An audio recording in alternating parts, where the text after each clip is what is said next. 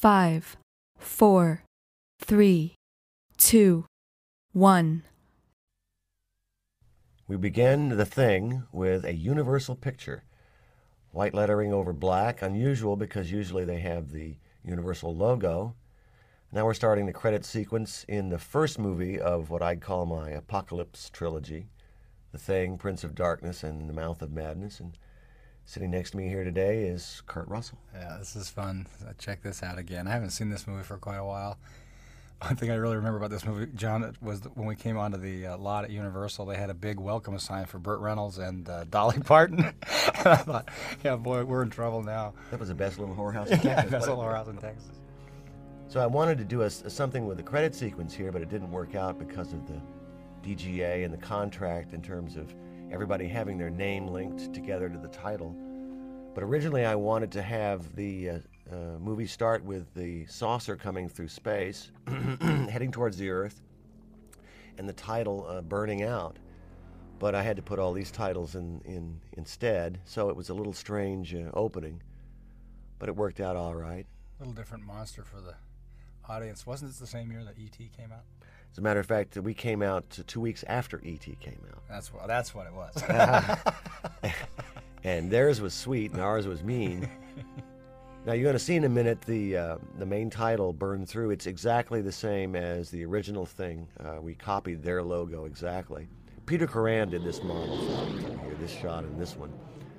Excellent kind of beginning. This is the crash of the saucer back in the, I guess before man was on the Earth. It goes down into Antarctica, and here we come, and uh, we're underway. We did this movie right after Escape from uh, New York, didn't I was going to say we did Escape in 1980. Is that right? Yeah, it was released in 81. And then we did this in, In 81. 81. This was released in 82. So this is a, a third time that you and I had yeah, we did Elvis before uh, Escape. We did Elvis, then we did Escape from New York, and then The Thing. And uh, there we are, Antarctica, winter 1982, and we began the film. We shot this opening up in uh, Alaska, in the ice fields above Juneau. And uh, we started shooting this in June 1st of 1981. We were up there a couple of weeks, and uh, we didn't realize when we got there that uh, there are not many clear days because when it gets uh, foggy, when the clouds come in over the sun, well, you can't see anything. Uh, so the crew spent a lot of time on sleds going down the glacier and getting sunburned. Now, uh, the uh, one of the men inside this helicopter is uh, was our first uh, assistant director and your brother-in-law at the time, Larry Franco. And there he is leaning out. We used a helicopter mount. We used a car mount on this. It was one of the first times it had been done. Kind of an unusual feel to it. Now the set was built in the summertime, wasn't it, so that there could be snow on. The, That's right. Snow on the roof. That's right. And this is a vast area uh, up above uh, Juneau, Alaska. This is really where all the weather patterns for the United States, for, for everything forms up in here. Yeah, wasn't wasn't this supposed to be the place where there was more snow than any other place? than any other place ever. Now we're into the dog, and um, the basic idea behind all this, of course, uh, now that we know, is that the the thing has already struck a, a Norwegian camp, and now it's uh, it's on its way to the American camp. And all this was second unit uh, photography. Uh, I was up there. Were you flying that helicopter, or I was not. I hadn't learned to fly yet, but this this was one of the experiences that made me want to learn. That got you Was being uh, there's Larry Franco about to take a shot, and since he was supposed to play a Nor- Norwegian, he uh, uh, made up some dialogue. Uh, Schmergsdorf.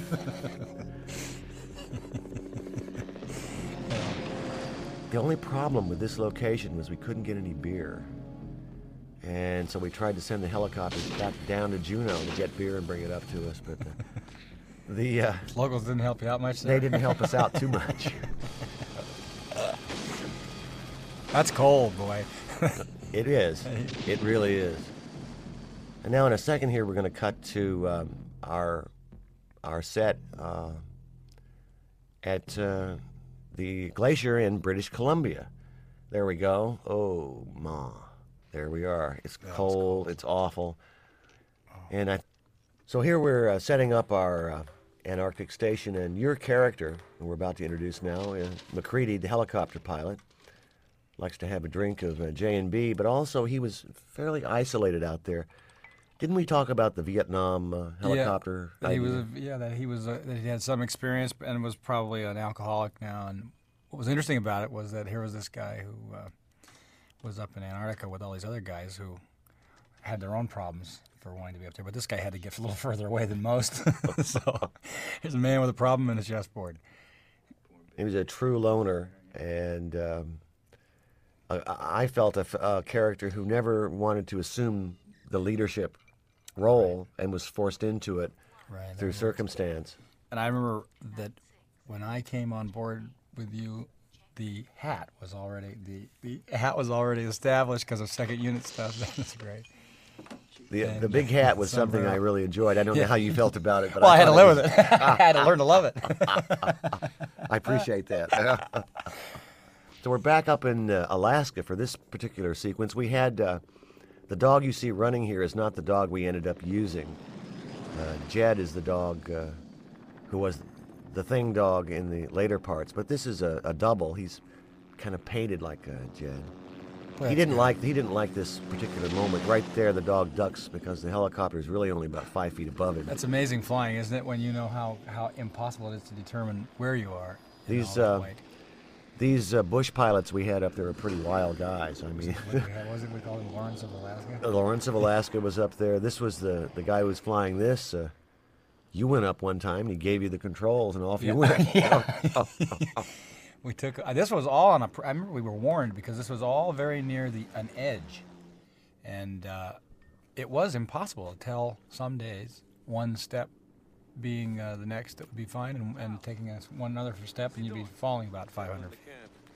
Here's some of the uh, cast gathering together there. we got It's, uh, Keith David and uh, uh, David Clennon and Charlie Hallahan. I couldn't tell if that was. I think it's Peter Maloney was the Uh, other. one. So here goes Nate, the helicopter pilot, into a kind of a th- of a of a thunderhead. There, he comes around, and uh, Larry Franco again opens up a Swedish. little bomb. What is it? Was he Norwegian? Yeah, he was Norwegian. Norwegian and we have a little uh, uh, shot here that uh, he drops the bomb. We couldn't uh, set off the explosion under the chopper, so it comes a little late there, but otherwise it worked pretty well. Nate does a quick stop on the helicopter, pulls back like that. He's coming up. You can't really see him. He's coming up on the ledge, a shelf, Yeah. and he sets it down. And we're about to uh, about to get our story underway. Remember looking at that shot reminds me of me forgetting to bring my skis up there. It was fantastic skiing, and and uh, nobody brought skis. That's Charlie, and yeah, that's. And there you are. I joined them there. We all developed a real camaraderie working together up in God, was in the middle of nowhere. We had some some adventures that I think we really can't talk about here on this laser disc for fear.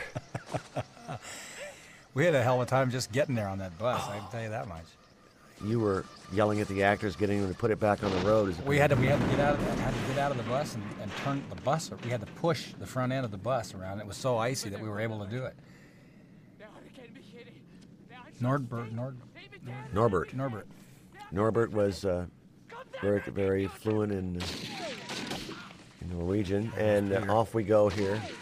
At the time this movie was released, this would have been uh, in June of '82. It was considered a very frightening and horrifying and repellent film, And now we look at it. It, it's kind of a straightforward, uh, tough, hard-hitting action picture with a monster in it. Really, our concern was about the paranoia aspects of the story. We Such a great story about about that, wasn't it? Twelve guys and finally getting and knowing each other so well, and then finally getting to a point where you don't know. The original short story was called "Who Goes There," and I think that sort of sums up the idea. Who Did- are you, human, or who are you? And the original thing didn't have much to do with the original short That's story. right. right? It was a monster, like Frankenstein was a monster. So you decided to go back to that. Let's go back to the original short story and, and explore it. I thought it had never been really told. So now we've shot the Norwegian without really knowing uh, what's going on. Here you guys are actually putting out this mock-up we set on fire. And uh, we started using some transitional uh, devices here between this scene and the next one. Sometimes we do uh, fades to white, whiteouts, and sometimes we do blackouts. And uh, depending on the mood, we wanted to There's Richard Masur. Masur's coming up to talk to the dog, who's very nervous because we're all standing there as a camera crew. It's very cold, uh, as you can see. And the set was built by John Lloyd up there. Now I think we're going to go into a to a transition here. We uh, we did a lot of improvisation and rewriting when we got up to British Columbia to try to clarify Yeah. some points in the picture. Remember, it was so difficult to tell uh, on film who was who because The characters are so many of them. I think Bill Lancaster, who wrote the screenplay, did a terrific job, but uh, I probably screwed up as a director and not differentiating. Peter Maloney and Richard Dysart are uh, in this scene together, and um, both very fine actors. Tom Waites. And here comes Will, Wilford. Will Brimley, who is one of the great all-time people. US number 31 calling McMurdo. Yeah, he's he's uh, they broke the mold there, didn't they? And Will is the real thing. I mean, he's he, the he's thing. it's impossible for Will to ever do anything phony. He's really who he is. Get a hold of anybody. We got to report this mess. He's a long way from those oatmeal commercials here, isn't he? I have a real affection for Will. He's a terrific guy. Me to reach somebody. So we're in the sets at Universal here, and here comes TK on his roller skates, and we're about to get into our first kind of big dialogue scene. he's a funny guy, TK. Maybe we had He's constantly worried that we're going to be all of us are racists. he was very, very worried about it. He's he is funny. I've seen TK a number of times since then, and I must say he's he's just a joy. and there's Keith David there in the back. they've been stationed there. And uh, Joel Polis is over there. Various characters who are up, uh, basically down in Antarctica, working at a at a scientific uh, institute. And uh, David Clennon, who usually plays the lawyer, got to play uh, kind of a mechanic who wants to be a helicopter pilot. So his idea for a character was he got out of drug rehab, and and he's now trying to be uh, trying to live a real life. I remember taking uh, Keith and, and TK down to uh, this Hyder to get to, to get the hider rides. yeah. I still in my wallet right now at this it? moment. I have my hyderization card. I've never I've, my, I've never felt my throat close off faster than, than that. I was near death when I got hyderized. Hyderized is basically you have to drink down Everclear, and then they light the glass on fire. It's pretty wild. This is real snow in a real storm. Uh, we had some unpleasant shooting times up in British Columbia. I fell asleep one night, and it was around 30 degrees below zero with a wind chill. There's a nice whiteout transition, and we're into uh, the next scene. And really, the one of the dangers, Kurt, as I remember, is a whiteout. We actually got stuck in one trying That's to get right. down I the hill. I forgot about that. You were in one helicopter. I was in another one. We had to. We had were on our way to punch in until the, the pilot found his way back, and then we had to ride down on the bus. I, and I remember you talking about that from uh, having talked with the helicopter pilots about it, and I thought, how, how bad could a whiteout be? Until we got into that one, and I realized there was absolutely no visibility, zero, zero visibility. It's like being in the inside of a ping pong ball, trying to find your way out of it. And um, I think this is where I got the. this is the this is the incredible scene where uh, what we have in the helicopter is a dual control system, and you're in one seat, and the real pilot's in the other, and he's lifting you up, and then all of a sudden gives you the controls of the helicopter, and you see it sort of start to wobble.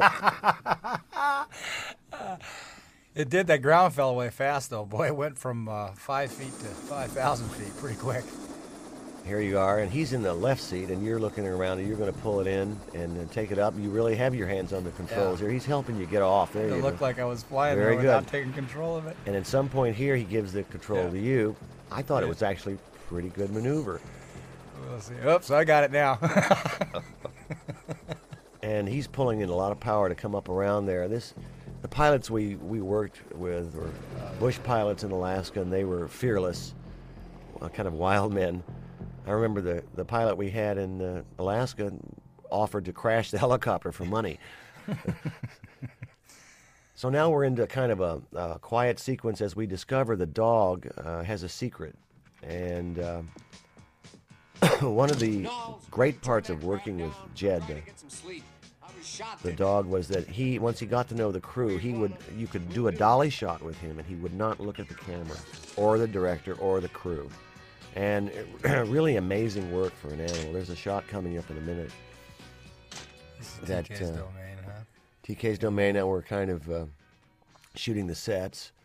I think also one of the problems was to to make the location realistic. It's really a kind of prefabbed building that they would have, and the rooms look a lot of identical. And you had to be able to blow the. I remember you had to be able to blow the actual structure up, and we were living in it a lot of the time. Yes. So it was always 31 degrees. and it was Couldn't extremely cold. Here comes the dog. This is quite an amazing uh, shot when you realize that he's he's doing this all by himself. The dog hesitates at the door. He's not looking at the camera. He looks in. He stops. He checks out somebody in another room. He pauses, then moves. Doesn't look, Look at, at us as we pull Look back. at that, yeah. Then he stops and stares, Look at that. waits, and in he goes. That's- yeah, Amazing that's work hard. for an animal. How many times did you guys do that? Four or five. And he He was laid out. Now we're into uh, a second unit shot here. We have a, a Bell uh Jet Ranger going by, and yet when we cut to the interior shot, we are actually in an AStar. because we had two helicopters on location, and through the AStar, coming up here in a second, it goes bang. You have more view through the front Oh, I window. see. I see. The helicopter pilot, uh, you are in the right seat, but it's really the pilot, and these are. These Was that are- a second unit shot? That That's we, a yeah. second unit shot, and now we're back uh, on in British Columbia, and uh, we've already blown up the compound for the end, and here you come landing in, you and Dysart. So we uh, had to revamp the set to make it into the Norwegian set. Now you see what a helicopter looks like when it comes down really quick. It hits the wind and the, uh, the heat, and it spins around a little, and down he comes. A lot of a lot of power from those rotors. And sets it down, and in a minute we're going to go onto the soundstage at uh, Universal, and John Lloyd's sets, I must tell you, in the sequence were just gorgeous. It He- was so weird too because it was so hot. It was, I remember it was 105 degrees outside in Los Angeles, and it was the exact opposite of what you experience when you go into a walk-in freezer, uh, because it was so hot outside that when you went into the set, where it usually is warmer than inside, it was colder, and, and it was what 28 degrees with the misters. We had water in the air, the only way to get breath, Yeah. and yet you still had to put coffee and, and, and Yeah. hot liquid in your mouth to Oh, get remember it to those work. little baskets we had once in a while? We had little baskets with uh, dry ice in them. we had to keep moving them around in our mouth. So you're about to come up to our, our there we are, an interior set now. And uh, Dean Cundey's lighting is spectacular here. The the, uh, the value difference between the snow and the outside light and the interior lights are very moody.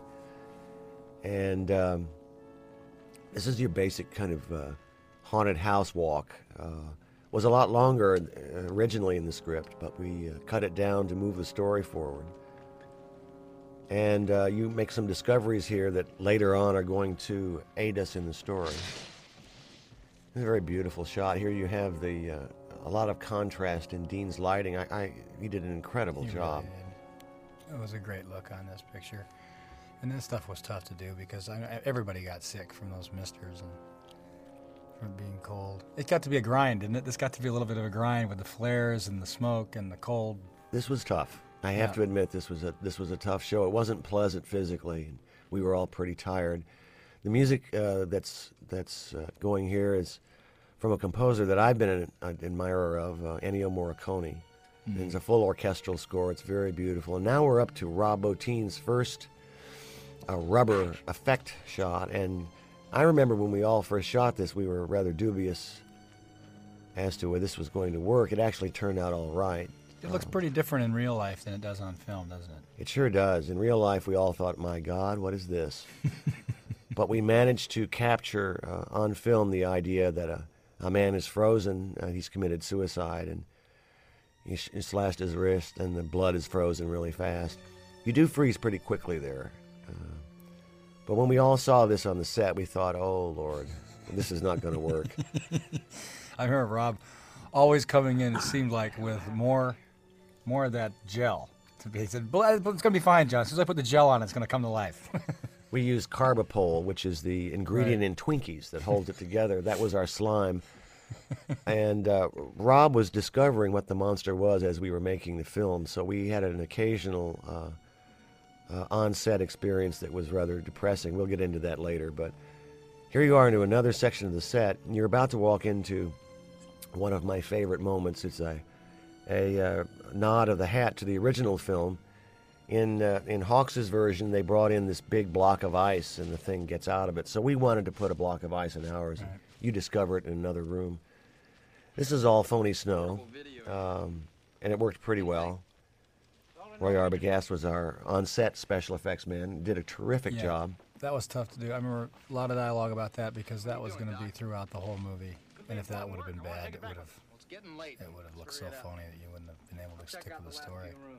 Now I remember you make this uh, you make this walk down the hall there, and as you come out the door, I remember when we were shooting it, you're really pushing the breath. It was cold, but you just there you Yeah. go. You're really selling. It. Might that. have started with a it. cigarette there. I don't know. might, might have started with one smoke. One smoke. You're still pushing it pretty good. I like that. And now you you see what we don't see yet, and we're about to introduce that element for uh, Dysart's going to come down and, and track Oh, back. that's- really, yeah, uh, that's great. there we are it revealing the uh, block of ice and. Uh, and uh, again, a beautiful set. Um, James Arness's bed. yeah. That was a another, great set, wasn't it? another pullback uh, situation. Yes, it was, and, and extremely beautifully done. This was um um perceived at the time to be uh, a film that was, uh, I, I don't know what the word is, cruel or something, but I think maybe more. It was a somber, serious film. There wasn't a, there wasn't the kind of humor that you began to see in action movies and horror films. It wasn't jokes. We were taking the characters and the story extremely serious. That's right. It you're right. It was. It was. It was in a time before that seemed to become prevalent in these kinds of scary movies. That even even in the ones, some of the ones that you had done, and when Escape from New York, where there was a little bit of humor, this one had very, very little. It had. It has one fab. It has one of my favorites ever in a movie when when that when that guy's crawling away. We'll see that later on. But uh, the characters, you know, like your character didn't make any uh, uh, ironic asides to the audience or say or say uh, kind of heroic lines. We all played it uh, and committed to being very believable. We rehearsed the actors. You know, we remember we had rehearsals for two weeks where we would play this, and it was uh, an intimate, wasn't it? I mean, it was, such a small, intimate. it was a story about claustrophobia. It was a story about men, and I really enjoyed the fact that there, uh, there, there was a, it was all a men involved Oh, yeah, that was that was interesting too because it was an all, as I remember it was an all male crew uh, crew except for Candy I think her name was who That's was right. pregnant and she had to leave the show because she was pregnant and that was basically an all male crew. all of us. And I, I won't discuss. It just created an interesting situation though I thought because it, there was no uh, posturing of any kind uh, because there was nobody to posture for. No, You we were I all mean? It was- pretty it equal was, on it this was, show. Yeah, it was very interesting.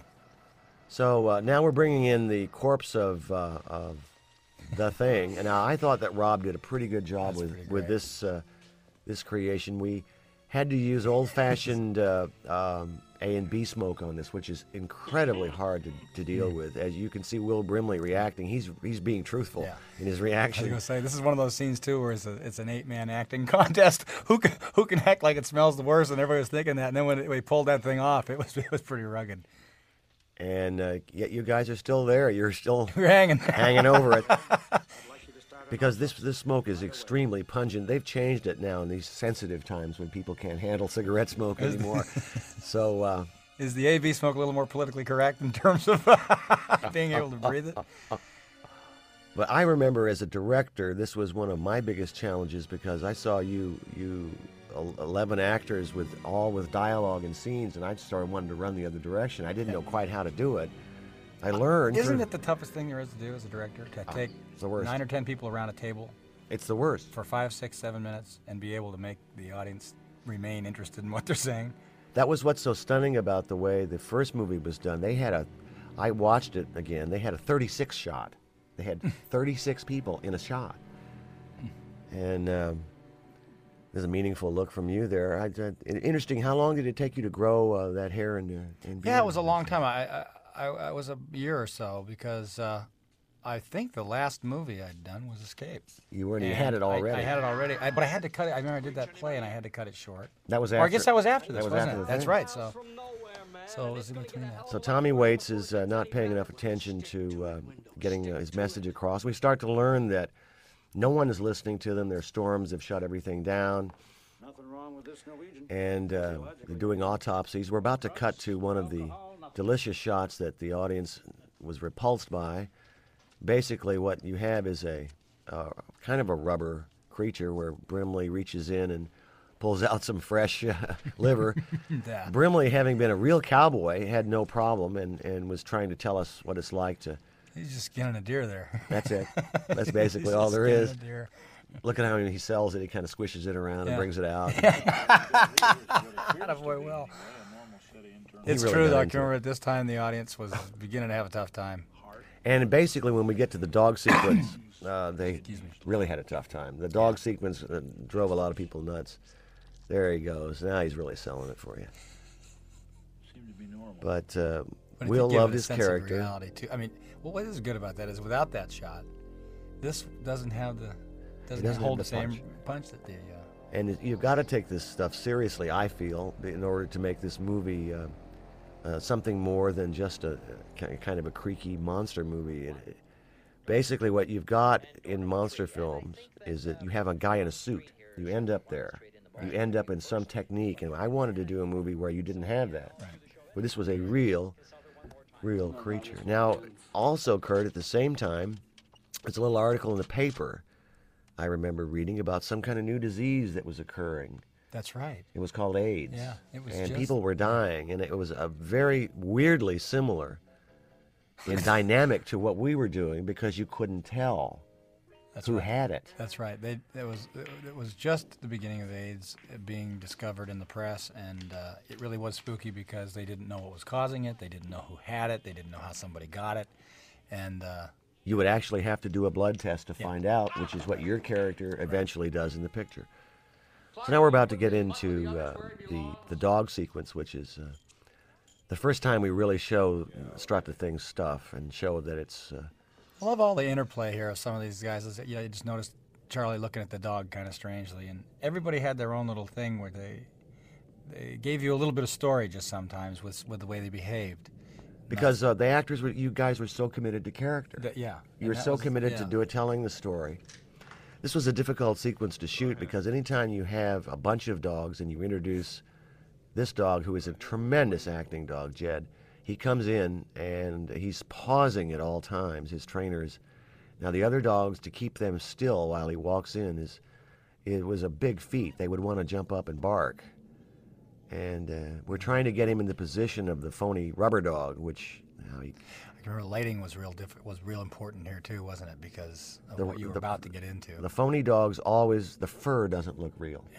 And I'll show you when you cut to it. If you look really carefully, you can tell it's a uh, that's a real dog. That's not. And uh, of course, it's a wide shot. It works. But now, in a second, we'll cut to another phony dog shot. These are the dogs reacting. That's a phony dog. We had to take the light off it, and there's a phony dog because the fur doesn't work. Now we're going to start to. Um, that's a real. yeah, this is. And now he start. They all start barking. We're going to start into our effects. Oh boy, here we go. Crack it open. I love this because when now that time has passed, you can look at this and you can see some of where the monster has, or the monster, some of where the organism has, what other planets it's been to, what was there, what was on those planets, where, what, what did it, uh, what did it run into that it had to imitate? And it's imitated every life form it's been, you know, encountered. So who knows? I mean, that it becomes a crab worm dog with its head split open. It's pretty bizarre. And now it's going to shoot carbopol at the other dog. Basically, that's the stuff uh, in Twinkies, and it's really fairly harmless. It looks worse than, than it is, but it's splasho, splasho. The poor little dog wanted to get out of there quick.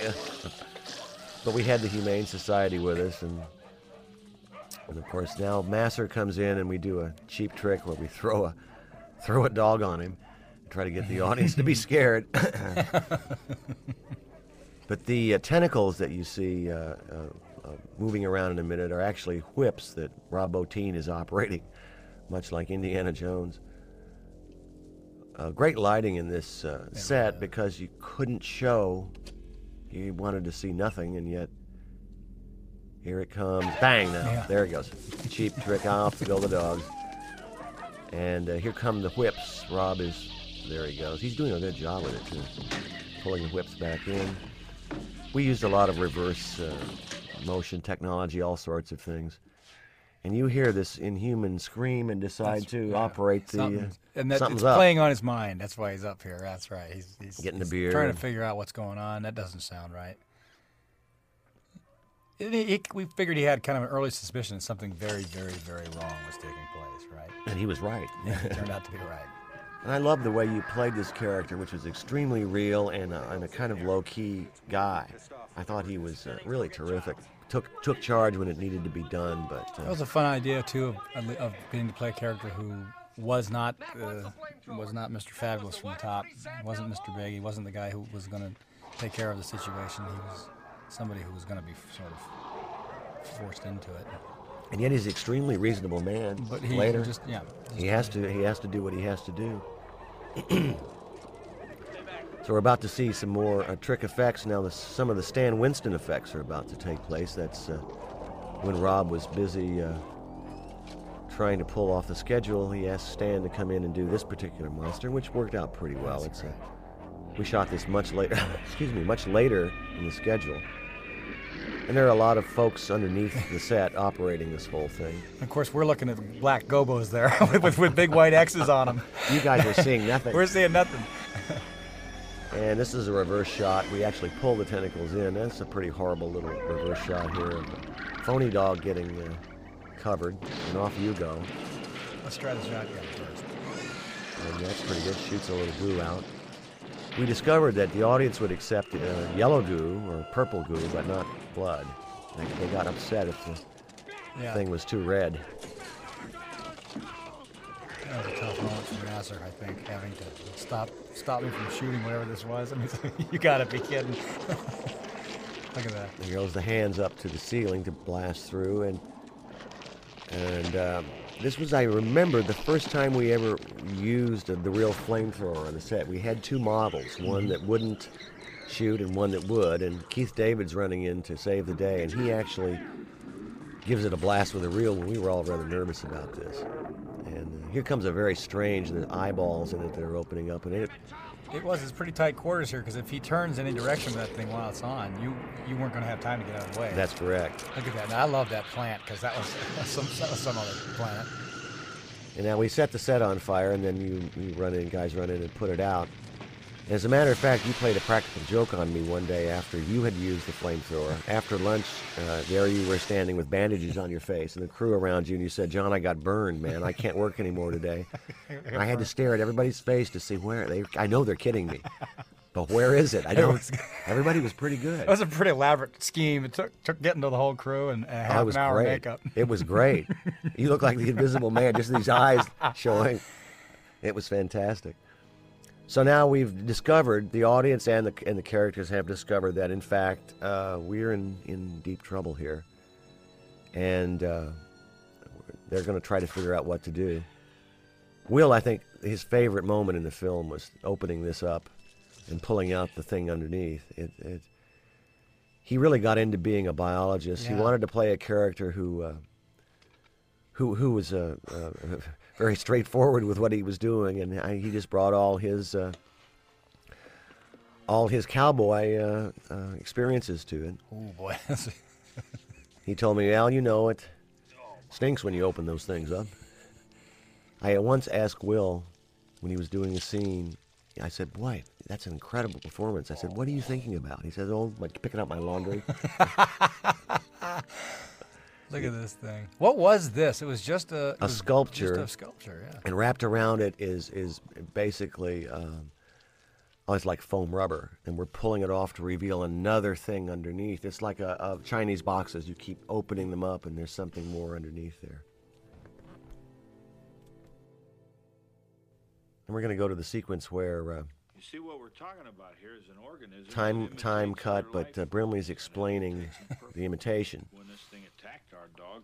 And I, digest we found it really difficult to get across to the audience something that's rather simple.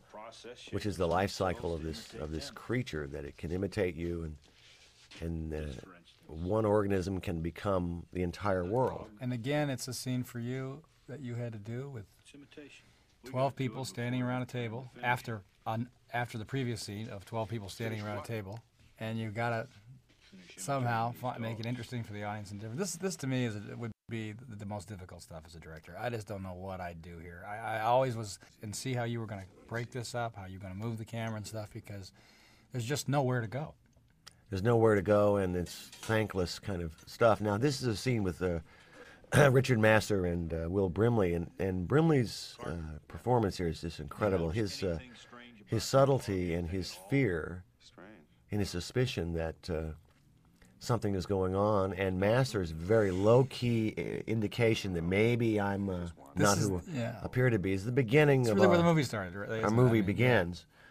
We really could have begun the movie here, I suppose, by by starting the film with a discussion of the creature and then having this happen. But um, It is the subtlety of the playing here that it's the acting. let, it's let, the acting. let the audience Yeah, uh, it's the think characters That, wait a minute, this is just starting to fall apart.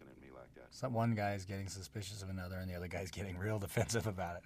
Why are you looking at me? What? No reason. No reason at all. I don't know. It's probably nothing. and uh, we begin to uh, kind of pile up uh, pile up the story now a little bit because uh, we're looking at videotapes of, of the Norwegian camp. I'm there someplace in that videotape Okay, uh, somewhere. This is something we shot up in British Columbia. Basically, the uh, backstory of uh, unearthing the saucer. And uh, there we go.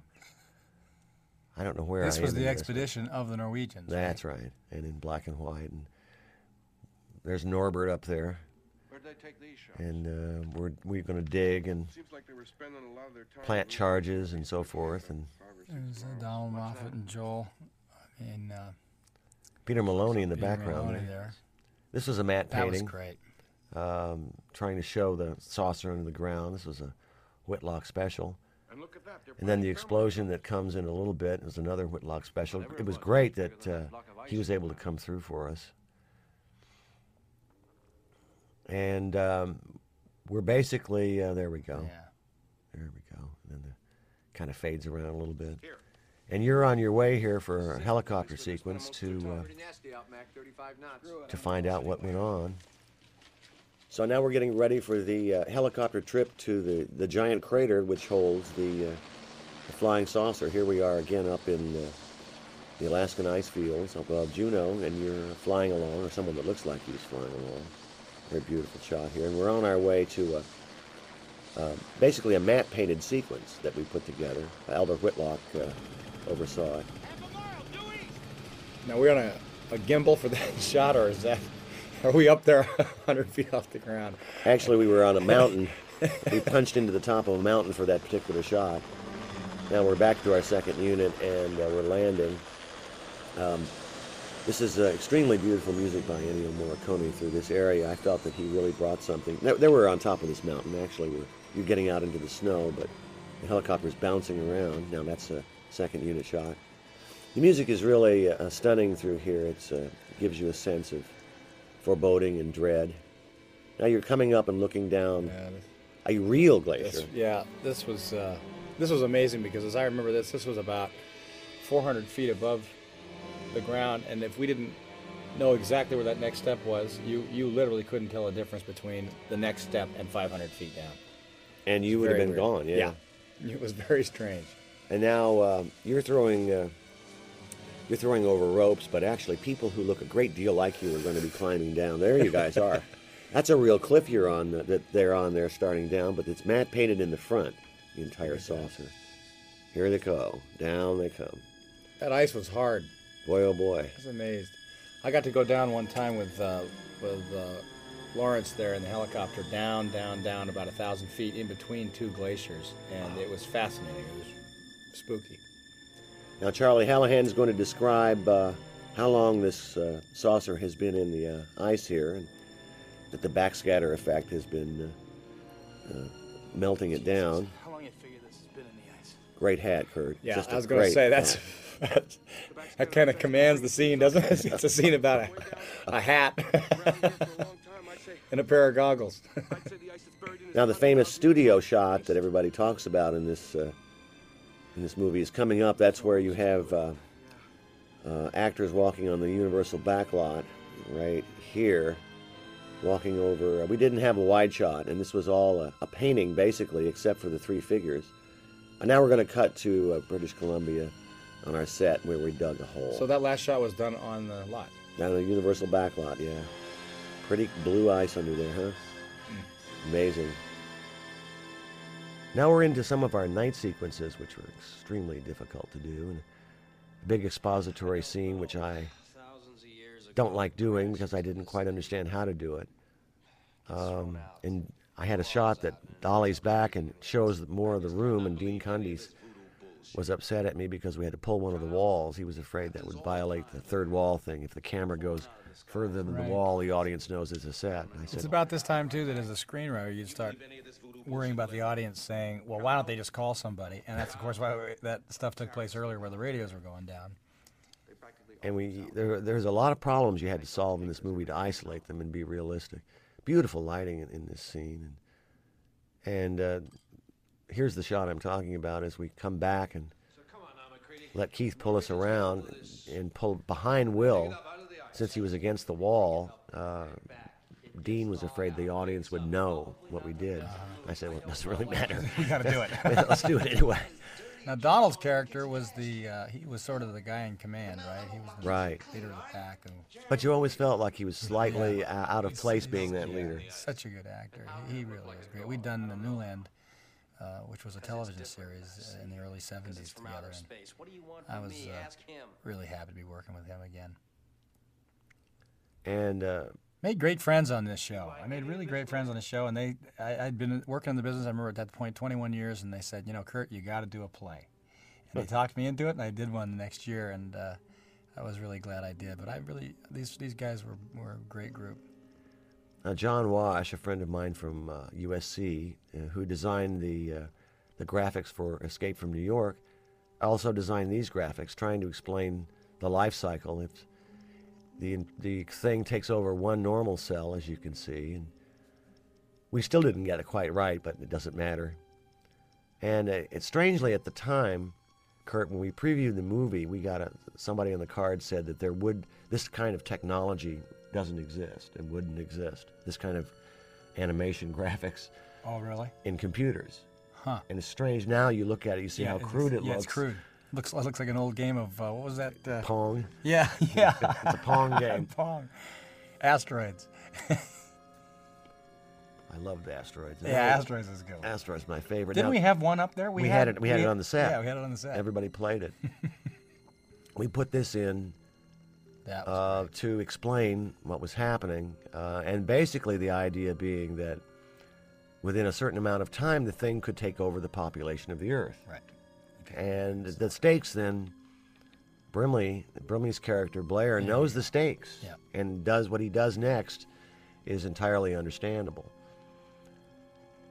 Twenty-seven thousand hours from first contact, and uh, so we're into apocalypse. I mean, we're into the end of the world unless action is taken. And so he's going to have to. Uh, he's really going to have to do something. Now we had big discussions that about whether you would know you were the thing Right. I if remember you it got just- it just- imitated. yeah, it got so uh, deep as you thought about it. You'd get more and more into it, and then finally you realized you couldn't ever possibly figure out. We didn't know whether the, our own, ourselves whether we would know whether we had been taken over because it takes you over so perfectly. So, for instance, would MacReady is he if he's the thing right now? Would he know yeah. he was the thing, Yeah. or would he continue to act like a human being? Right. Or would you try to hide it and pretend you're okay? It was really fun to think about. yeah, it really was. Endless discussions about that. Now, this interior here was actually shot up there on British Columbia on our set, in the inside of our set. We did this whole sequence up there um, because John Lloyd had built a little room for us. And uh, outside is the real thing. This was rather cold. And uh, I had done some rewriting at this point, so we wanted to clarify the, some of the story. Joel Polis comes up and asks you to go out in the fire hall and discuss things. And we have another little uh, setup scene here where Bennings gets taken over. And uh, with a rather last minute thing because the thing was out of the movie for a while and I wanted to keep it alive. I was going to say, you got to start thinking about that, don't you, at this point? Well, what's gone on for the last few minutes? and where are we now? He he opens up, uh, looks at the sculpture that Rob did once again, and all this was shot up there on location, so it's slightly uh, slightly different. We were a little bit tired and hungover by this point in the filming, so We were there for what three and a half weeks. it was about three weeks, maybe a little longer. We were trying to get home for Christmas, That's right. and uh, we barely made it out. That's a great shot there. That old horror movie stuff where the monster's moving. And basically, the thing is still alive. They haven't discovered a way except to burn it yet, and they can't really kill it that way. So um, we had some tentacles. Rob gave us some rubber stuff to take up with Oh, us. that's great. we had to utilize it. And, and um, the next scene, exterior, you and Joel Polis are out uh, talking. This is a, a rather cold but beautiful yeah. night, and uh, This stuff was rough. it was pretty tough to This shoot. stuff was rough because after being in the the room all day, and that was the thing is that you could never really get warm because that that couldn't be warmed up because the snow would melt off the roof. So you were kind of everybody kind of got slowed down, and I was amazed that the lenses and stuff did so well up there. They did pretty good. We had to leave them outdoors. We couldn't bring them inside or they'd never fog up. You can never get them warm. But you guys were what I what I loved about it was the actors were always ready to go. Yeah, always ready to go. they loved this movie. They really did. and committed to uh, playing it and, and, and getting past the extreme difficulty of the conditions we were working under. We were all li- some of us were living in just in just huts down the hill, and we have to to come up the mountain every day to, to location, and, and uh, it Yeah, was that, something that else. Right up the hill was pretty exciting in itself. Was it 26 miles? 26 miles And from every mile there would be a cutout where the a truck could go outside because the ones barreling downhill never stopped, couldn't stop. That's right. right. So they'd had those walkie-talkies and they'd call out their checkpoints, and when they got close, the one going uphill would find the next nearest uh, dig out and, And they'd get in and there Get quick. in there quick. because the truck coming down is not going to stop were- for you. And and and and to, to make you know that it was all true. Remember, we every once in a while you'd see those trucks that had gone down on from from falling. Look at this. The poor guy had to take his uh, shirt off up there in the, in the cold and do it. I'll get Gary. We'll meet in Blair's. So now we're getting into uh, what happens to Bennings. Comes Tommy Waites running out. Joe Dante saw this in, in at my house on tape. He said, "Well, you dollied over and dollied back. That's low budget filmmaking." Thought, what is he talking about? so we're about to uh, go out and burn uh, Bennings. Oh, boy, I'll never forget this. I almost got hurt on this. This is the first time this anything like this would ever happen to me. You watch watch the explosion here and watch me, and you'll see. I didn't know it was going to be quite this big. Now, is that the one where you threw the dynamite? yeah, No, that's later. Is that later on? Yeah, this is the one where you you uh, we just burn him. we just burned. Now those those are real flares. I don't know about you, but I got my fingers burned Oh, more times on those things. So he's got some some claws on him. He makes a growl. And basically, you kick over a, a gasoline drum and and uh, and drop the torch in. See you, Peter. See you later, man. And we're out there in it. It's uh, it's grim. It doesn't look quite so bad now, but we've got snow coming down, and and it's not fun. Now you're setting the dummy on fire, and good stuff, cool stuff. what I like about that is if that's, if that's in a different movie and you start the fire the other way, of course the can explodes. that couldn't be our that couldn't be our problem. This was shot at Heartland as we were doing effects. We added this to kind of clarify things and give uh, And Donald's starting to go. starting to go a little bit, and it also shows that MacReady just takes care of business. He, he has a job to do, and he doesn't have time. He's accepted what the others, some of the others can't accept. Yeah. Here we are. They, they don't want to believe the truth. Here we are. We have to take care of business and get it done. So And what's good about this too, I think, is at this point the audience did believe that the people were human beings. We weren't cartoon characters. They were, they were, they were human lives, and it was a, it was a tough thing to have to kill another person that you've known. that's right. It was believable. That's right. I, mean, I think the, the successful films always have that element of believability in them, no matter where they are, that you can hang on to. Here you actually give a pretty good goose with the old flamethrower there. This is kind of fun. That flamethrower was pretty, pretty cool rig. Yeah, I was a little afraid of having actors standing Yeah. in, in front of me with those things. There you go. Nice. Gas came out of that thing.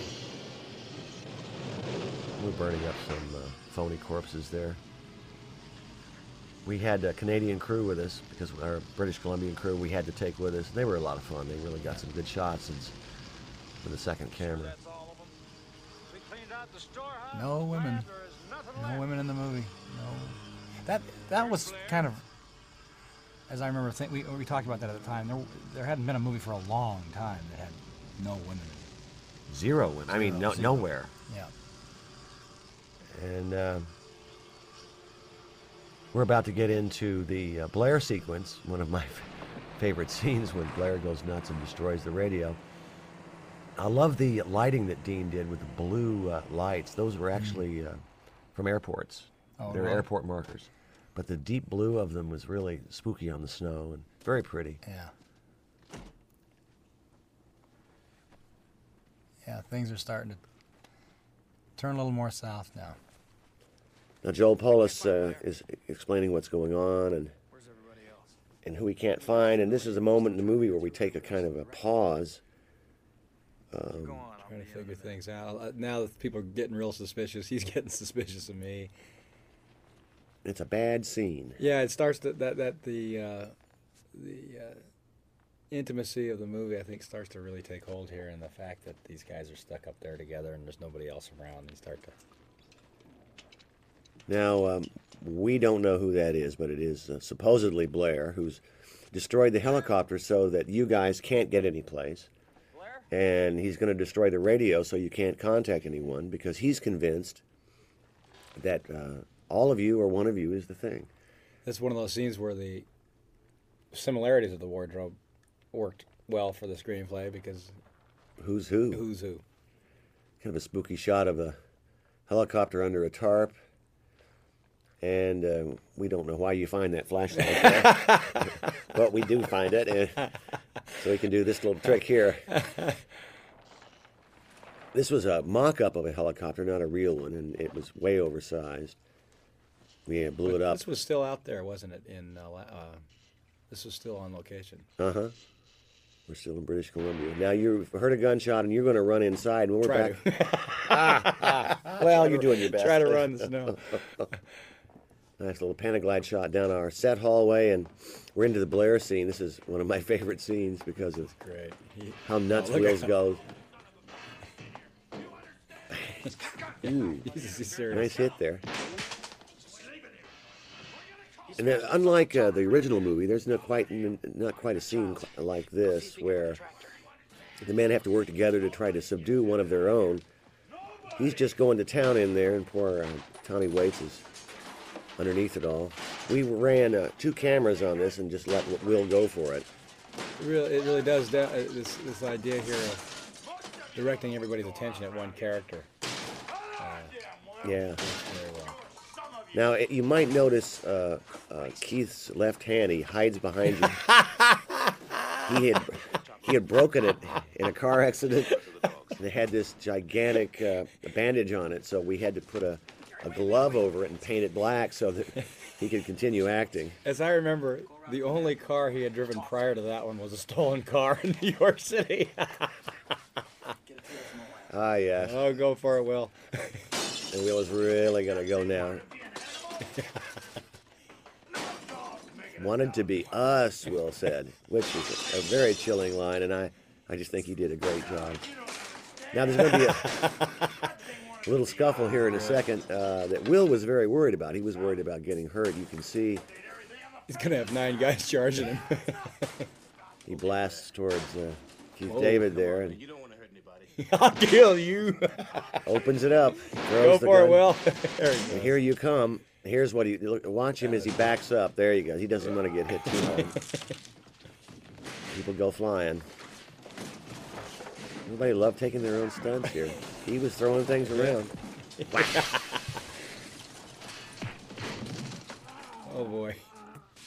Poor Tommy can't join in the fun. so we have to deal with Blair now and, and, and isolate him from the group because he's too nuts. And uh, he gives uh, a scene that's coming up was one of my favorites in the movie where where you have to uh, explain to him that uh, trust is a tough thing to come by these days. Right. And I thought that was Yeah. kind of the kind of the summation of the movie. Now you're leading Blair out to uh, this shack where you're going to keep him. This looks like pretty terrible weather for us here, as it was during most of our shoot up there, except for a couple of nice days. What about George? I think this was one of the one of the earlier shots that we did, wasn't it? Mm-hmm. Got there. So they're barricading him in, and one of our famous needle shots. You know, Oh, people yeah. have told me that that bothers them more, More than anything. anything else. Now, yeah. did somebody have to volunteer for that shot? our camera operator, Ray, Ray Stella, he said, "I can do this all day." Raisin's rehab now, isn't he? yeah. One of my favorite lines coming up here, and, and uh, Blair doesn't know who to believe, doesn't know who to trust. I don't know who to Trust. I know what you mean, Blair. Trust's a tough thing to come by these days. Just trust in the Lord, Blair. Tell you what, why don't you just trust the Lord? And he starts sowing the seeds of uh, of dissent here about Clark. Watch him. I said, watch Clark. And in a minute, we're going to get into. Uh, Watch uh. that was great to that. Did you hear? and really, really well great. done. Yeah. I mean, he really pulled it off. Pulled off this whole character. So we're outside again in our location here in a second, and um, discussing some sort of a blood test. Is there a way to uh, take care of things? Again, one of our, our really uh, bad days in terms of weather. I remember when we looked at this uh, halfway through the movie, uh, or into the movie, thinking of all these guys looking the same. You couldn't. It was going to be very difficult to discern one person from the So other. how do we know who's human? If I was an imitation, This was the imitation. this was the scene that got everybody talking throughout the whole movie. We never figured out. You could never figure this out. I know. That's what you got. You and we talked about the ending of the movie for, for the whole movie. So um, the blood test scene, actually, when when uh, uh, Richard Dysart discovers the open bags of blood, and all the men come into the room, is probably the biggest nightmare scene for me as a director that I've had. That, that day, I arrived on set and I found all of you there, ready to act with lines. I had no idea what to do. I had never been confronted with that before. Standing, looking. It was terrible. We're coming up to that scene in a moment. This is fairly easy, though. This was a limited number of people. We need Blair's help. He's the only one who knows. It's still always difficult to, uh, in the amount of time you have to make a film, to make sure that that you uh, cover a scene correctly. I probably should use the word cover, but so here we move up to the uh, move up to the dripping blood, and we realize now that somebody has sabotaged all their blood supply, and now we're into my nightmare scene. And so one of them now. One of them now is uh, bad news. Wait a minute, was this broken Yeah, this is where the paranoia starts to really grab a hold, isn't it? opens it close. It is, and it's a, as you can see from the lighting, it's kind of dark and, and shaded slightly. And we creep to the right here with the camera and revealing uh, Dysart, and he begins to distrust uh, Donald Moffat, and Moffat begins to distrust everybody. It's a really t- turned out to be a terrific scene. But did I have a clue of how to do it when I got there in the morning? No, I had no idea. Yeah. Well, who else could have used that key? Nobody. I just give it to Copper whenever he needs it. Could anybody have gotten it from you, Doc? I don't see how. As soon as I'm finished, I return it right away. These guys are going at it now. The paranoia is what uh, kind of the glue that holds the movie together. It's, of course, I think the most disturbing thing for the audience. That's what bothered them so much. And uh, I always felt the characters reflected their time just as they. Yeah. Hawks' original movie, and his characters reflected theirs. This is the time that we are living in. Now wait a minute, Gary. Yeah. You've been in here on This is it really is where the movie shifts into third gear and What? Is that supposed to clear him? starts on its way. There we go. Now we have a confrontation where it's a battle for leadership, but when you have men under these conditions without leaders, uh, just like any nation, Survival of the fittest. it comes down to a real grim scene. No. I'll put this right through your head. And this was a difficult scene again for me to stage because of the, the shape of the hallway. I had a, Right. a T shape, and I had to get all of you in there. Right. There's only part of you in this part, and the rest of you are down the hall. Take it easy. Put the gun down. It seems so easy to direct movies when you're looking at them and, and thinking about them, but boy, to get out and do it is tough. That's right. The taking of the gun here was a turning point in the movie where you. This was the first this is what we talked about the first time, where you begin to see uh, MacReady Assert be the person himself. who everybody can control. Mhm. And he really doesn't particularly want control. He just wants to uh, kind of uh, survive the situation. So um, um, Gary gives up his command, but but tries to give the gun to Right. to someone else. Clark and uh, and Childs have a little fight over it. Charlie Hallahan is not prepared to take over. He's uh, a little too scared. Where? Uh, but who's it gonna go to? Goes to Norris, but Norris refuses. I don't think I'm up to it. I'm sorry, fellas, but I'm Well, no, nobody wants that. except for your character, who uh, I think, to me, is somebody we all need in, in a time of Crisis. of crisis. Except that you turn out to be someone who they suspect later. Yep. When this point in the movie gets uh, is is gets completely claustrophobic as night hits, we really don't ever come out of it. It's uh, it's a lot of doom, and uh, we're now doing a scene that we shot up in our location that we kind of uh, wrote when we were up there. Uh, burn the blood. burn the blood, and you give a little speech about Yeah, that's right. what we have to do. This was this was the the moment where I felt MacReady uh, took stage and and really explained to the audience what was going on in their dilemma. That was the one thing that we didn't have at that point. That's point. right. Forgotten that too. You also came up with the final line for the movie too. Well, we, on kept- location. we talked about it forever and ever, didn't we? We just How are we gonna end this? how this are we thing? going to end this story? It takes us over. But this scene does set that up. And it also sets up that, that MacReady, for all his isolation as a character, for all his problems, is someone who is a realist. He's grasping the situation and trying to find a way out. There's a storm hitting us in So we're laying in there's a storm. We're laying in that they're trapped, and uh, kind of laying the ground rules for um, the last part of the picture. You know, it's at this stage of the game where I like to look at a movie and try to. Hopefully, the movie's allowed you to be able to say to yourself, "Now, if I were there, what would I? What would I be like? What would I do? What would I be thinking?" And uh, I need Doc's help. I think we'd all love to believe that we'd rise to the heroic rise moment. yeah. I'm not so sure. Yeah. I think I'd probably be on the floor crying, kicking my heels. it's a pretty brisk little wind that night we had. it, it's pretty cold material out there. Uh, I wasn't very happy with being that cold. And we're shooting up the characters with drugs and and uh, keeping the the ones obviously under suspicion oh, yeah, of this drugged is- out. Here's another one of our famous uh, in-your-face uh, shots. Again, in goes the needle. In the Is that in- Ray? That's Ray Ray again. Yeah, he wanted to do every one of them. And another added scene that we put in later, um, where you're dictating the uh, maybe your memoirs into this Oh, uh, yeah. tape recorder, And I- we're starting to all get real tired now too. 'cause Uh-huh. We've been up for a long time. and no one's sleeping because no one can trust. Because if you go to sleep, you're afraid that someone's going to take you over, rip your clothes to shreds, and and uh, absorb you and imitate you. We're wondering now whether there's somebody might come in that door in the back, and yet, rather than put a shadow of a person and suspect you, I decided simply to cut to in a second a shot from behind. I remember dealing in my mind with the fact that is MacReady a creature or not. Right. For a long time, I, I was hoping maybe we could do something where you were. Yes. But then I thought, well, maybe not.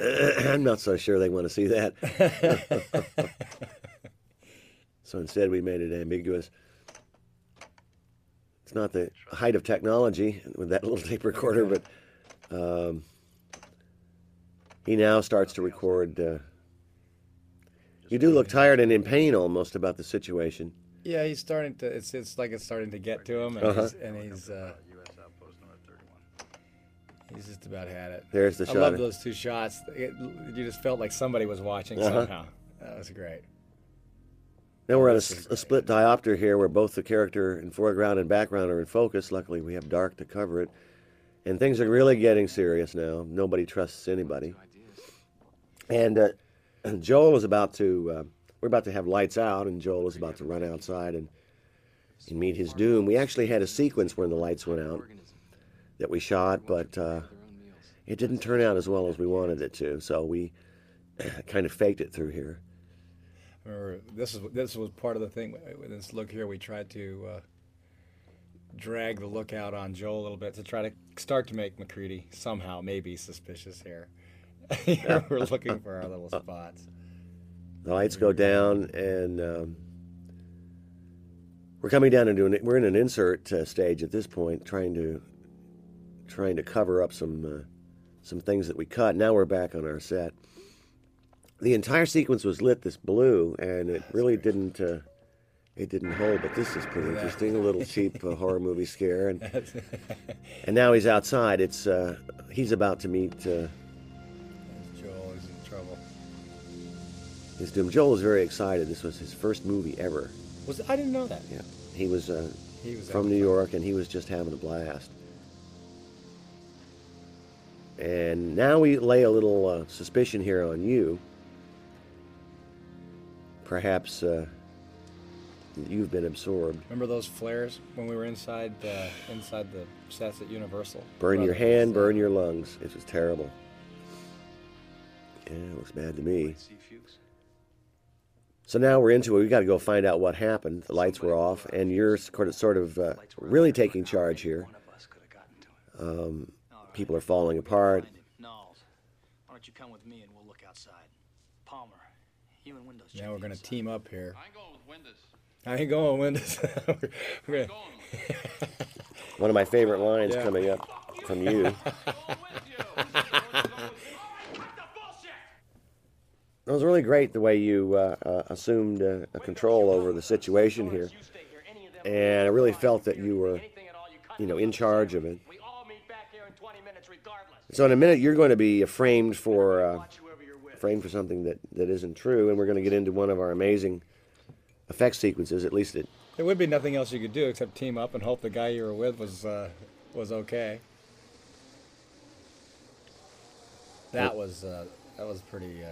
Uh, we turned we turned the Ritters on for that one. Yes, we did. It was unpleasant enough, but we decided to get some little wind going. He's great here. One of my favorite uh, scenes. This is where I think Blair wants to come back inside. He has a hangman's rope. a little touch by Bill Lancaster. Oh, Funny things. I hear funny things out here. And and Will's performance here was hysterical. I've I've used it many times since. It's so great. I'm all better now, and I want to come back inside. Buddy, there's nothing wrong with me. Come on, man. there was, I'm all better. I'd like to come back inside. Now you got This was actually shot on a on a soundstage at Universal, and uh, you're selling that uh, flare pretty good there, Kurt. You have it right up, right up against your I know face. it's not. Yes, I was gonna say, get, Kurt, you get the flare a little bit high. Well, you know, I'm doing the best I can here. Setting my beard on fire. Oh well, man's got to do what he's got to do. Now we find out what Joel Polis's fate. Uh, Fuchs ran outside and was and was we assume absorbed by somebody or somewhere or something. And how do we know? We see his glasses. Right. These flares were lighting our scenes. And by, by, by this point in the film, uh, one wonders how these guys going to ever get out of this. It's, it's like this incredible disease that's spreading. It's also their emotional state. They're, Right. No one trusts anyone. Yeah, I think that's uh, the end of uh, Fuchs. Now they're trying to figure out if you'd have time to commit suicide before before it could take you over. It was an interesting situation to to be up in a, in a location like this. Uh, I felt that it, it it only helped you guys in What's your that? performances. Being up here in the Oh yeah, it was great because you, even when you were on the set in uh, in uh, Los Angeles, it, you're still having you, uh, you'd walk out in between shots. You're walking outside. It was 100 degrees, so you'd be snapping in and snapping out. But what was interesting about this is I remember we got those little sheets of paper that talked about people after they'd been in lonely situations for a long time, and they their first thing would go is their appearance, and then they'd begin to steal things and whatnot. and I, I felt like that I, that was happening to all the actors on the on the on the show. Yeah, I got a little nuts. Yeah, it did start. I mean, it didn't fall apart, but it was it, it got to be tougher and tougher and tougher. You could understand what would happen to people down there. Yes. In uh, completely isolated like this. How Well, there was crazy. nothing else to look at because it was all white. Everything was completely white. There was nothing to look at but the people. and you have a kind of a um, the inside of the set is very bland. There's Yeah. nothing to see here. It's all functional. So what would happen but your face? We ta- it was interesting. I remember some of the conversations that we had. Uh, you really find out a lot about somebody very, very quickly, and uh, and and the all the everybody, the crew, the actors, everybody. So now we're setting up uh, Charlie Hallahan's heart condition here, as uh, someone is coming back from the shack up there. Now we start kicking things into another gear here after a little section of the film. With paranoia now it's going to be let's take some action. In comes TK. He did a good job being cold here, didn't he? Yes, he did. I cut him loose of the line by the. So basically, uh, you know, you're the man they suspect now. Yeah. And uh, we're getting into one of my favorite sections of the film. From here through the uh, the blood test is, is I just love. Yeah, it just keeps getting deeper and deeper now On with tow line on the way paranoia. Back. I cut him loose. MacReady? He's one of them. When do you think it got to him? I don't know. And I think that it was important for the audience here to uh, believe that it could be MacReady, and not having been someone who was take charge from the beginning uh, really allowed you to believe that. It was such an ensemble movie. Uh-oh. kind of old 1930s haunted house kind of movie technique, but that's where we were at this point. And you're going to break into the storeroom and uh, threaten them with dynamite. Nothing human could have made it back here in this weather. It was fun shooting these scenes. Everybody was so good. It was uh, Just to let him in here. it was pretty easy for me to to direct. Just put the camera up and say go. Childs, what if we wrong about him? Why then we're wrong? Oh, they were wrong. He's going to die. That's what Giles is right there. All right. We got no choice now. Now we had to uh, we had to have uh, Keith David break through that door with an axe, and he actually went right at it. You notice everybody else is moving away slightly. you never know what's going to happen. An axe, a car, you never know. Actor actor gets something a deadly weapon in his hand. You get frightened. This was a great, this is a great uh, lighting in here too. 'cause Mhm. He looks like a ghost here. Just looks like absolutely like a ghost. Anyone messes with me and the whole camp goes. So here you are, all bundled up with all this makeup on. It must not have been a whole lot of fun. And it and it tasted like sugar on the sides Oh, of your mouth. Was- Here that flare is and up it, there. yeah. You're doing a good job of kind of hiding part of it too, except for this this part where it's, bald. But boy, it looks good. It was a really nice uh, nice job there. Yeah, you're hiding it with your body. They lift it a little bit there. Yeah. That's right. It was a. Uh, how did that work? Now you just dropped it down so Right. it didn't flare the camera lens. You know, Cundey was yelling at you all the time. Now you get jumped from the inside a little bit here, and you had this flare. We had to get rid of it quick. Yeah. Yep. Well, you held on to it. Oop, good. Down he goes. You back up. Well done. Well done. Yeah, those flares were dripping this this crap on you, and it was pretty bad. I got 'em all. Over, I got burning, burned Yeah. in my flesh Yeah, on 'cause my if you're hands. anywhere near 'em. And it, it wasn't fun at all. And you breathe this stuff, and it makes you want to give up and go home. And then they and they la- oh I remember that too. They lasted for about 90 seconds. And then they're and out. And then you had to pick the scene up and do it again. or try to do it a little faster. try to get one more line in. Kurt, can you say that a little faster Yeah. this time? No, nobody gets out of way. Now we're into the uh, the scene where they're trying to resuscitate um, Norris on the table, and into one of our effects scenes. is probably the most, uh, as far as I'm concerned, one of the craziest done. This this when people still talk about this one, they they. I, I worked with Charlie Hallahan uh, just a couple of weeks ago, and uh, he said that of all the movies he's done, this is the one. This is the scene that they talk to him about. It's really something. Rather than give all the secrets away of the thing, I will just tell you that, that everything you see that we do here is um, all basically built and on the set in front of us. It was nothing that we'd put in later. And, and Charlie had to lay down and not move for eight. What was it? Eight hours. Eight hours. Eight hours for makeup. This uh, for this one was two shots. He had to do I'll show you the he? shot. He had to lay down there, and his chest had to open up. Coming up here in a second. Uh, he's he's doing it normally now. The next, uh, it's coming up here in, in just as Dysart right there. Whoa! Bango. yep. Oh, yep, Yep. Whoa, boy! Yep. There he goes. oh, Jesus. I love this one. Look at that. Pretty disgusting, isn't it? Oh man. It's Larry Franco stepping in for It's- you there. yeah. And you're about to blast it. Lastola. And here we go. Stretch with the neck. Oh yeah, this is this is the best line of the movie coming up. and uh, he pulls uh, the head moves away and goes down to the floor. Just This, wow. this was all on an insert stage later after we'd finished the picture, and uh, so we shot you here shooting away and burning uh, earlier, and then we put this in later.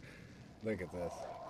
This is a reverse action cut as it finds something to grab onto, and you're letting the thing burn up, which I think is probably a very good idea. And uh, the head crawls across the, uh, pulls itself across the floor. It's about to grow some other appendages and start to move in a minute, which is, I think, a kind of an incredibly genius idea. Rob, Rob came up with this stuff, and it's okay, man. Let's give it a shot. It's just wild, and it is. It's just when you've got the same, theoretically the same gag that you're going to do over and over. How do you how do you keep making it different? Look at that. This is all operated from underneath. Uh, it's a phony floor, and we're just pushing everything out. And um, Now we're trying to hold hold everything together at the same time. We're trying to tear it apart. This line here is my favorite. it's pretty bizarre. I'd never, I never have seen anything like this in a movie before or after. Now we have a little radio control thing in the background that's crawling away, This and here he comes.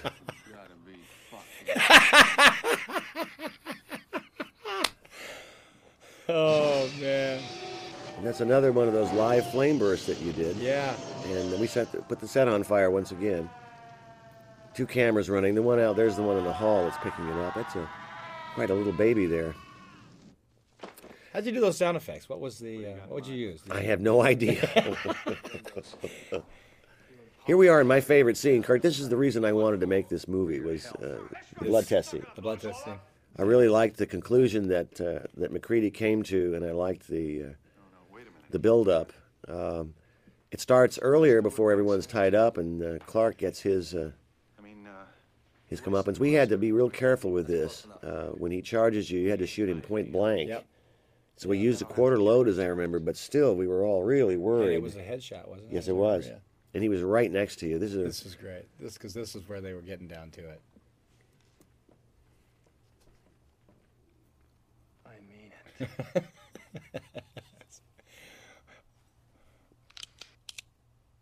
real dramatic moment, and we're going to do this in one uh, quickie bang.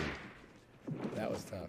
Yeah, I was really worried about it, Yeah. uh, but it worked out. Yeah, it was tough.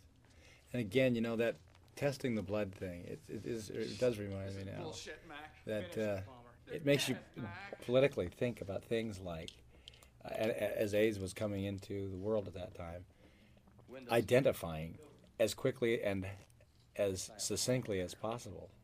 It really brings it up, and you think about it. Uh, I mean, in this case, uh, identifying who the creature is is, is a moment of surviving and, and living, and it's about life. And yeah, we're beginning to understand too that that thing just wants to survive, and it's an organism. It's just like us. We could go to another planet and and eat plants, and from the plant's point of view, uh, That's we're this horrendous-looking monster.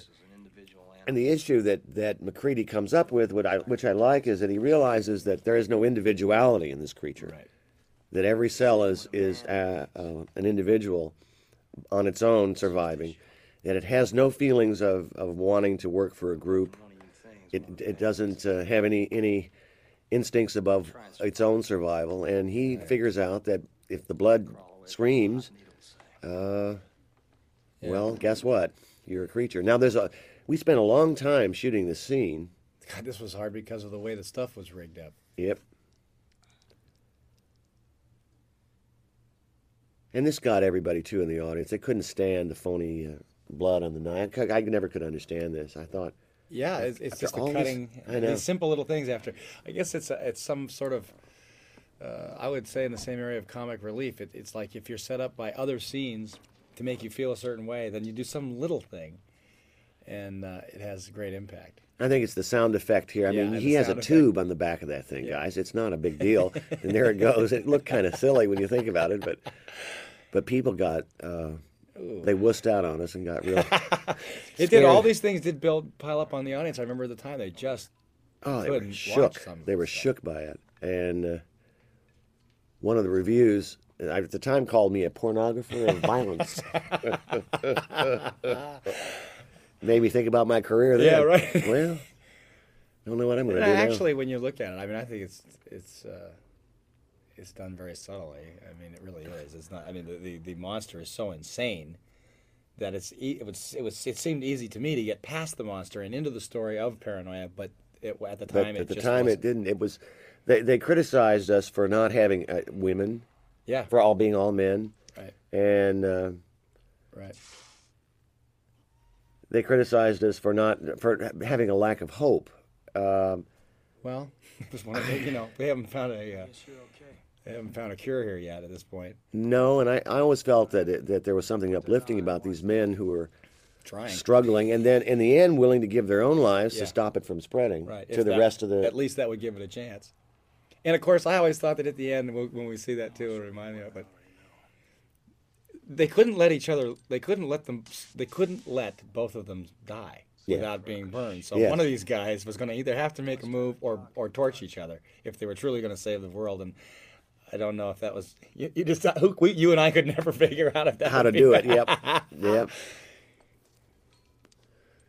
So we're uh, we're finding out that a lot of people are human, and we're wondering now about uh, about your hypothesis that there the blood's going to do anything. No one's no one really believes you at this point. Now that is a This is at- great. At, this point, uh, I suppose we can tell it now. You're that's a phony hand with uh, our gag already set up, and, and I wanted to establish it in a cut early so that you you wouldn't Right. think about it, Right. Right. and uh, because it is a, definitely a phony hand. And uh, we had a uh, that's phony baloney. and we're about to crank this baby here and get going.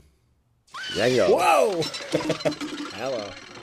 and um, we tilt the table Look to make that. the blood run and here he goes now this transformation wasn't quite what we wanted but you know what it, it worked out all right Now, Oh, this is great.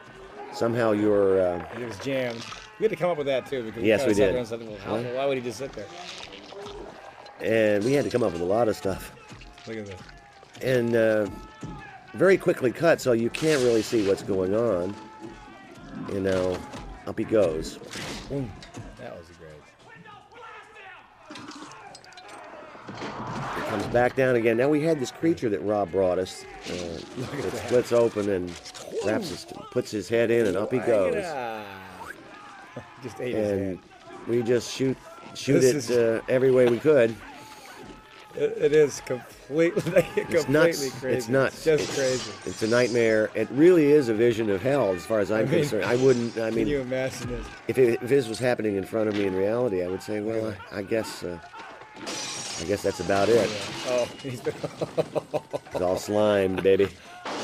there you go. And now we do the the burn. Now this was I don't enjoy, reminiscent of This is like the first one. the yeah. first one. Yeah. But um, I rather didn't enjoy this. We had to do it twice because Yeah, this was tough. Was it? Was that Dick Warlock? now that was Tony Cecere, and Man, here he goes outside. Now we had to. There we go outside. This is Oh yeah. This, when you threw the dynamite oh, here, brother, I want to tell you something. That woke me up in a hurry. you weren't ready for this No, explosion. it was over before it happened. Watch yourself now as you throw this. Back there. Whammo, Whoa, man! It went boy. right by me. I mean, I felt stuff go through me on that. I was just lucky. I was just lucky. Of course, that reaction was. Oh taken- yeah, yeah. This is days later. that was a retake. it calmed down. Now we actually have a um, we have some people on the other side of this wall who are operating the hands and legs on Oh, this was tough too because you're burning a And guy you're- who was still a human being. and you're setting them on fire. And these guys behind the wall are basically the wall's on fire. They're still operating the puppet, so they didn't enjoy it. The sound effects were great there. They're kind of like a baby or something. Uh huh. Now we're going to finish up the uh, we're going to finish up the blood test and really find out here uh, who who's left that's a creature. And now that's great. That's and there's there's we're down to two. And I thought that that summarizing the the entire situation was uh, Donald Moffat's last line. yeah.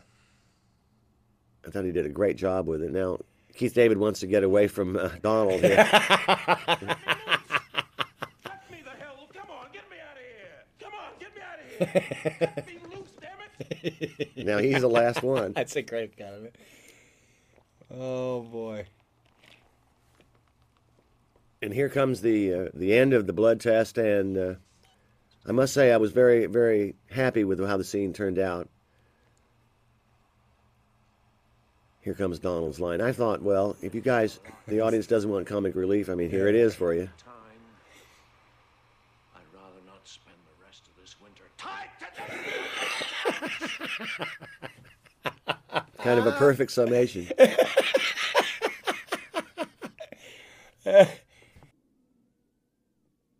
so now we're into the uh, basically the final act of our picture here, where um, you're going to go out and uh, test uh, Will Brimley. Going out to give Blair the test. If he tries to and uh, things are going to start to happen, and we're going to get even grimmer than we have been. Right. Now the stage is set, so there's only one more to find out about. As long as you guys could stay together, um, you're pretty clear. Now that's a Ritter scene at night uh, with wind blowing. Uh, Oh, that was, and it was blowing. It was hard to walk up that thing. I remember. Now we're into a set on uh, at Universal. This was built for obvious reasons, obvious in a moment. It was built up uh, a story, and Blair is gone. His the door is open, but we discover uh, underneath his shack where Blair is in fact a thing and has been building uh, building something kind of amazing. Out of whatever he had in that uh, shack. and uh, the heli- parts And of the, the helicopter, yeah. and uh, again another ingenious set by uh, John Lloyd, who just did a brilliant job on the movie. This is great. And uh, the colors, uh, the set, uh, the set design, and the costume design, we try to do a black and white movie in color. In other words, there are really no strong Right. colors. Everything is very muted and. And of course, this is one of those who's going to go down the hole first deals. Down goes the commander. Actually, this was Yeah. a, a he was rather nice little. reassuming control. Actually, right? We were, we were, uh, he was sort of reassuming control. Uh huh. Now we're down into our little set under here that. Uh, oh boy. And again, it's not fun to creep down this with those with those uh, flares. They really are. You couldn't breathe back up in that tunnel particularly well, and Oh, that was. and it's a refrigerated stage, so we're trying to trying to sell the breath. And uh, all in all, it wasn't a very fun physical No, experience. It, really, it really was exhausting. After a whole day of that, you'd be, you'd be really tired, and then the next day was more of the same. And uh, You go home to the wife, they don't understand. well, what's wrong, honey? Why don't you want to go out? oh, I'm dead, man. I'm dead. Parts from the helicopter. it, you know, it was also one of those movies where you begin to th- you talk back to that. What was that John Wayne movie where they figured everybody on the set got cancer because of some asbestos The or something? It was- Conqueror, yeah, yeah, Conqueror, yeah. and we began to say, "Well, I can remember exactly when I uh, got it. It was on the thing." And now we're showing you back in the compound that, in fact, um, something else has happened there. with Childs. He was he was actually standing guard, and now the door is open and he is gone. So uh, things are getting really grim here. We're going to blow up the saucer and and uh, actually this is the kamikaze mission coming up. This is the suicide mission. We're going to shut the place down. Ooh, that looks grim. And out comes uh, Childs, who staggers around. We don't know quite what's going on here. Now the lights are going to go off. When the lights go off, it's going to be all blue and dark. The generator is is shut down.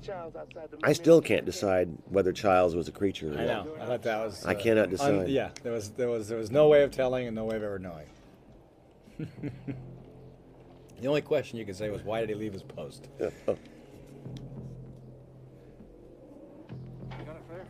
And now the decision is made. Uh, you're going to freeze very quickly. Then you would too. And in reality, it wouldn't be long, and you guys would be toast. Six hours, it'll be a All you could do is start setting fire to your own uh, your own surroundings. After that thing. Wants to freeze now. Again, you're acting with this flare um, and doing a very good job of not burning yourself with it. I mean, what we all wanted you to do was get it close enough to your face, still, and yet not too close. In a moment, we're going to have a, the the tractor. Uh, well, we're going to blow up the shed first, and and blowing up this camp was was an experience I'll never forget. Yeah. I I'll never forget it as long as I live. I I could not believe what it felt like to blow blow shacks that big. It This, this is also in this in the movie where you, you- a long way from the end, you've told the audience it ain't going to be a happy ending. Ka wham. those all remote cameras doing a lot of this. That one was nothing compared to what's coming up. We're we're really going to blow this whole place to smithereens. And now in comes a tractor, and uh, someone who looks a lot like you is driving it. Kawoom! As it goes through the stage floor into the sub basement below our floor and kind of gets stuck.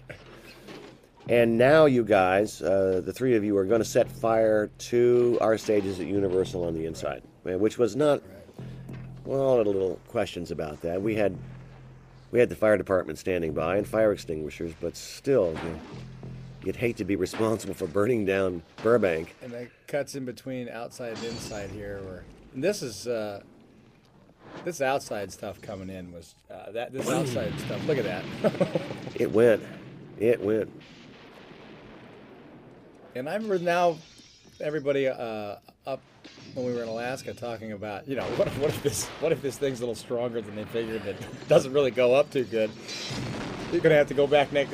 What were you gonna do if that if that explosion would have just sort of half? I guess you'd have to live with it, or You'd have to live with it or, try it in a, it. a special effect. yeah, special effect. Put over an explosion or something. We were actually blowing these rooms uh, and moving down this hallway. Um, and now we finally got it done. Now we've set the whole thing on fire in that shot, and we're coming over to you guys. And you're going to go down into one of the, our prettiest sets, which is the the basement below everything, where uh, the generator is. And uh, I thought John Lloyd did an incredible job with this, and Dean Cundey's lighting was, was extraordinary. You're dealing with only only fires and those uh, and those those flares that you're you're carrying, and uh, he just did an incredible job. This is a an amazing sequence. This were we? This was being shot in sequence, John, or was this? I don't remember now. This this we shot before we went up to Alaska. That's right. Yeah, we shot all our interiors, and then we went up. Now that's that's a sound stage with the with this whole underground built uh, and refrigerated, Yeah, and the steam coming out and the flares and smoke. it, it really was unpleasant, but looked just looked beautiful for us. We have water dripping down as the place is melting, and uh, actually, it was a very very big set. Um, these little tunnels go in, in various places. Uh, It was a weird scene too because you know these three guys are are now in their coffin, getting ready to do themselves in. I always thought this was a whole lot like an old World War II picture where, Yeah. you know, you had to carry out the mission Right. because for a greater cause, and I felt It's gone, MacReady. the voice of doom. oh boy. And uh, we're going to find out in a moment what happened to Blair. He's going to make a, a brief reappearance. Um, originally in the script, I believe he didn't, but uh, You, yeah, that's right. You brought him back. we brought him back just to let the audience know Yeah. that he was, in fact, a, a creature.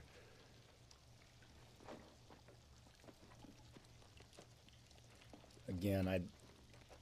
You think about this, and you'd hate to be one of those three guys when you're knowing that.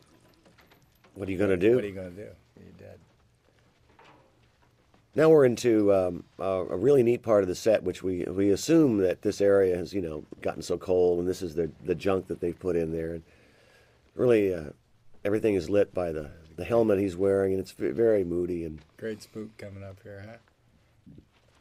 this was the scene in which uh, I asked Will Brimley what he was thinking, and he said picking up his laundry as an actor, which gave me some insight into into him. But you know, he, he takes his job very seriously, and he's a really terrific actor. That is great. And around the corner he comes, no cheap horror movie scare. Reverse shot, uh, done with Donald, Look at that. and uh, that's the laundry scene. Look at that. That's actually Rob Bottin's hand and Donald Moffat's face. It was it wasn't the most fun to do, but Donald was an old trooper and and really a pro. Went out, went out in style.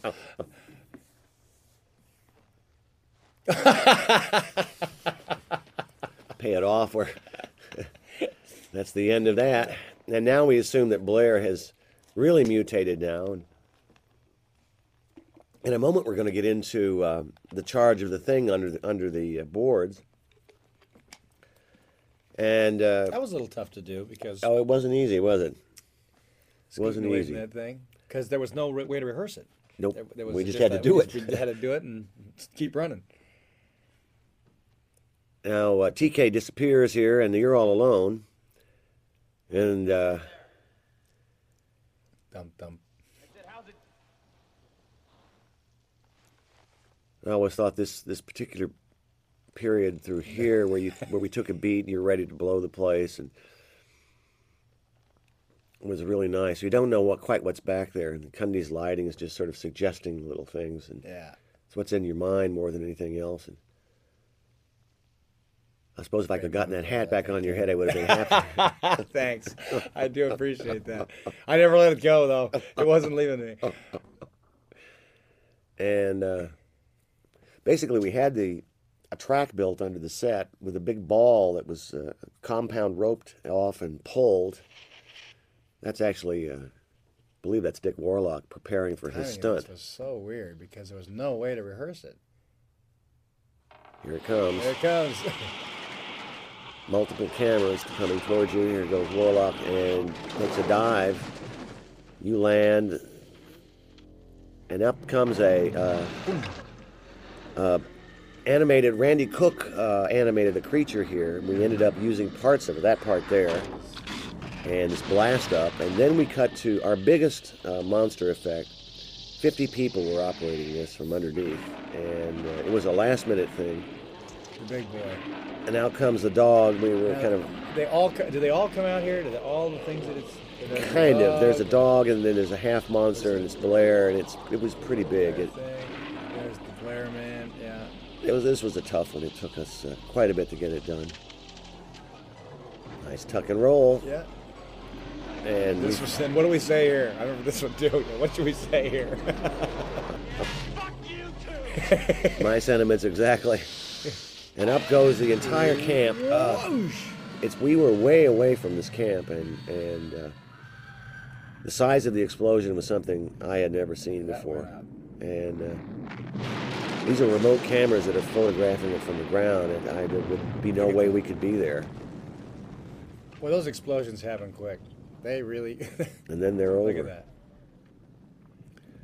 So that now- was the last day. Was that the? That must have been the last night. Well, right? remember we had to reshoot this Yeah, as the that- Norwegian camp when you arrived to it. So That's right. now we're into the final moments of the movie, um, which we discussed and talked about, and Oh, just didn't know. We said, if, if you do, you know if you're the thing. Do you, does does it know if it knows that you know you're the thing? And on and on and on. And how would you stop it? And And and as a director, you know, you would say to me, these guys can't let themselves live, John. They have to kill each other. And I would think to myself, well, I can't have you two burn each other as the end of my picture. So you came up with a, with a final moment. Um, the studio originally wanted to find out what would happen if you didn't reintroduce Childs. So they had me preview a scene where you cut right there. And, And wasn't there some make- talk about bringing helicopter? A helicopter comes in. They've they've arrived, and you don't know that. And that, that wasn't There's- it, guys. We have to end it with our, Yeah. our guys. It was generic. The ending is generic to what the movie's about. It's you have to finish off their story and tell their story, and that's it. And uh,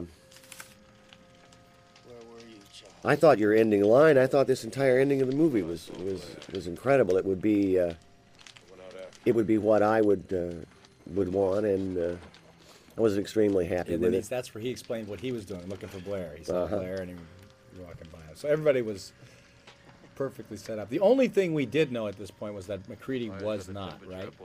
Didn't He could have been. yeah, that's true. That's true. Here we go again. I mean, he was just we, we didn't see him for a while. and it was a great. Uh, you guys did a great job here. I thought just uh, Maybe we should. just really playing this this moment out. Oh yeah, they had to have the. Eat. You're worried about me. Yeah, we've got any surprises And as the light is kind of getting darker and darker on you, uh, the two men are going to freeze or die or something. They both got a weapon. They can kill each other. What are we gonna do? What do we do? Why don't we just And I thought uh, a great line. And you know what? I'm I'm extremely proud of the film. I think we uh, we pulled off uh, a movie that's lasted longer than than we may have all thought. Yeah. Yeah. And uh, Yeah.